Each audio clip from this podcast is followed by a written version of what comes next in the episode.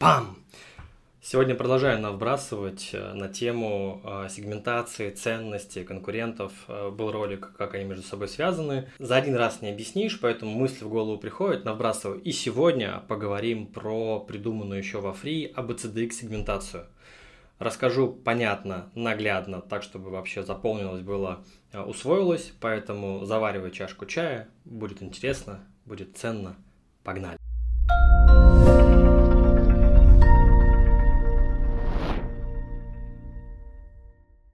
Сегодня хочу поговорить про сегментацию. Это очень многогранная тема. Я в одном из предыдущих видео уже рассказывал про то, что на самом деле является одной из основ... основополагающих в понимании того, что такое продукт, э, как бы для кого он делается, в чем его ценность.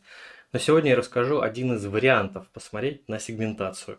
И так называемая BCDX сегментация, которая родилась еще в недрах э, Free, но очень она хорошо, наглядно э, работает.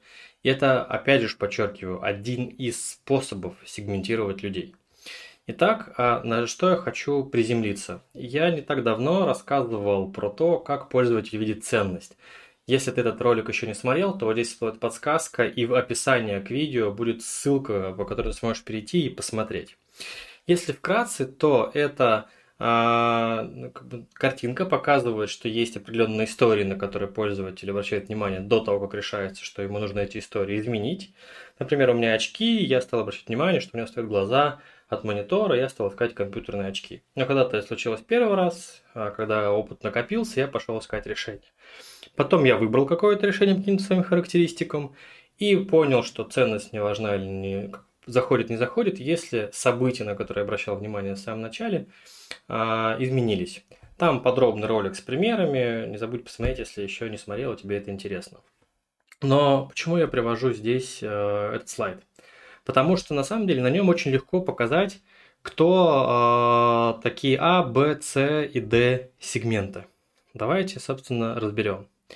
А, а сегмент – это человек, который вот э, уже приступил к выбору решения э, своей проблемы. Он с ней столкнулся, он понял, что боль сама не рассосется и что нужно как-то ее решать. У него есть бюджет, ресурс, и он полон желания это делать. Он такой ходит с пачкой денег и выбирает из существующих решений. А-сегмент очень горячий. Б-сегмент. Человек, который с проблемой уже столкнулся, а у него приходит понимание, что кажется, проблема не рассосется, и ее нужно будет решать, но может быть пока бюджет не накопил, или какой-то последний шаг остается. На самом деле, вот в идеале, а, на мой взгляд, кредиты работают как раз на B-сегмент. У меня еще нет бюджета, но я уже хочу. На, пожалуйста, последний шаг сделай, как бы перейди в модель выбора и покупки. И реклама вся построена так. Зачем откладывать на, на будущее? Очень редко кредиты продают, э, например, то, что мне вообще не надо. Ну, точнее так, они не продаются. Они, может быть, и хотели бы, но э, не продаются. Окей, идем дальше. Кто такой C-сегмент? C-сегмент – это люди, которые в целом с проблемой столкнулись, но еще верят, что она рассосется само, или еще пока не думают, что ее нужно решать. Если мы будем продолжать пример с очками, это люди, которые первый раз что-то там увидели дискомфорт или почувствовали дискомфорт в глазах. Не увидели что-то там, э, посмотрели на экран, у них глаза стали уставать. И они в этот момент думают, а, ну как бы проблема понятна, но это я потому что не выспался, потому что там плохо спал, в глаза что-то попало, э, какой-нибудь там вирус подцепил, болею или еще что-то. Они находят оправдание. Они с проблемой знакомы, но не проблематизированы настолько, чтобы начать искать решение. И, собственно, D-сегмент – это люди, которые способны понять про проблему, но с ней еще не сталкивались. Ну, я не знаю, это там, если мы говорим про те же очки, люди, у которых стопроцентное зрение, которые никогда не думали про очки. Они понимают, что такая проблема есть, и, возможно, в будущем она их коснется, но пока им решение вообще не релевантно, даже гипотетически. А прежде чем мы перейдем к последнему X-сегменту, я хотел а, показать примерные цифры, как вероятность сделок в каждом из этих сегментов. Вот смотрите, А-сегмент, он ходит с деньгами, он проблематизирован, он готов купить, и если вы попадете в его ожидания, в его э, потребности от решения, он с 80% вероятностью сделает э, у вас покупку. Очень высокая вероятность. Б-сегмент. Его нужно чуть-чуть дотянуть. Там не сразу, но все равно вероятность выше 50% очень сильная, очень хорошая. С-сегмент – те, кто с проблемой знаком, но еще не готов, да, еще думает, что рассосется само. Сильно меньше. Можно продать, смоделировать ситуацию, вот смотрите там, вы столкнулись, наверняка вы обратили внимание, что у вас там когда-то зрение падает. Купите сейчас очки, чтобы когда у вас там что-то случится, у вас под рукой было решение. И ну, многие пройдут мимо, скажут, когда проблема случится, я куплю, но кто-то, может быть, там слишком много ресурсов сейчас или не знает, куда деть, он может купить. Такая, ну, своего рода впарили, наверное. И D-сегмент, там вообще случайные продажи. Да, продажники всегда говорят, из селы впарить можно все что угодно, продать можно снег зимой. Это правда, но в D-сегменте нужно очень сильно постараться, очень много его привлечь, очень много про него поговорить.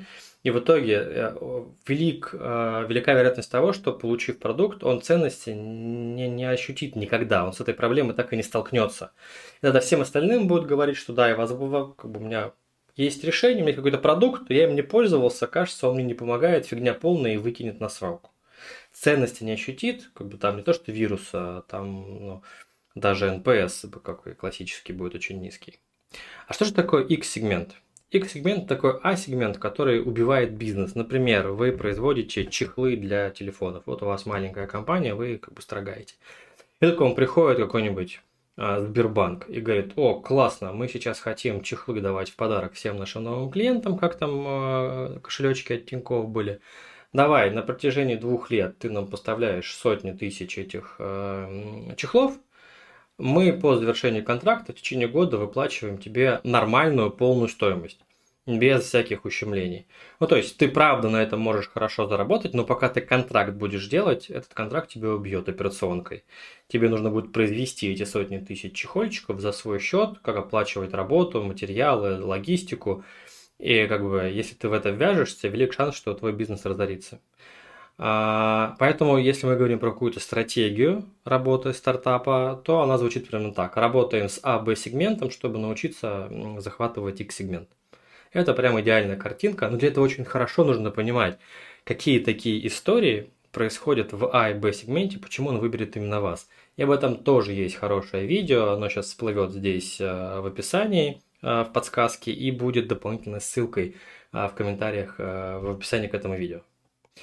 А, надо сделать акцент, что X-сегмент бывает не всегда. Например, мы когда читали эту лекцию в Росатоме у нас была АБЦД сегментация, в Росатоме X сегмента нету.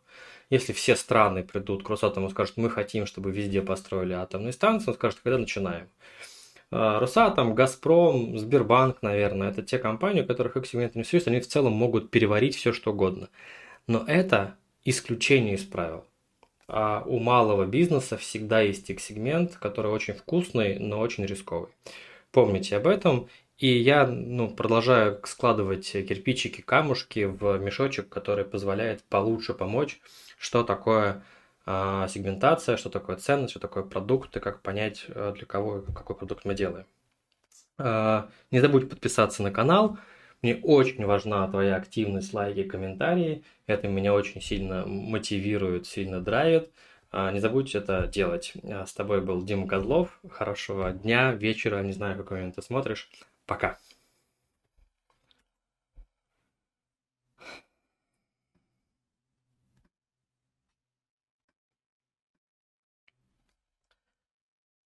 И маленькое домашнее задание для тебя.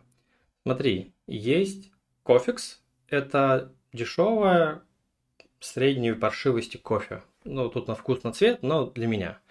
Есть W, это дорогое, очень дорогое, но для меня, опять же, вкусное э, кофе какое-то такое, эксклюзивное, давайте назовем это так. И как ты думаешь, кто А-сегмент кофекса и кто А-сегмент Даблби? И на самом деле это классное упражнение, в том числе на КАЗДЕВ, потому что в попытках разобраться, когда люди берут кофекс, когда люди берут Даблби, ты обнаружишь, что есть люди, ну, в смысле, люди в какой-то момент ситуа- в какой-то ситуации в жизни берут кофекс, и те же самые люди в другой ситуации берут даблби.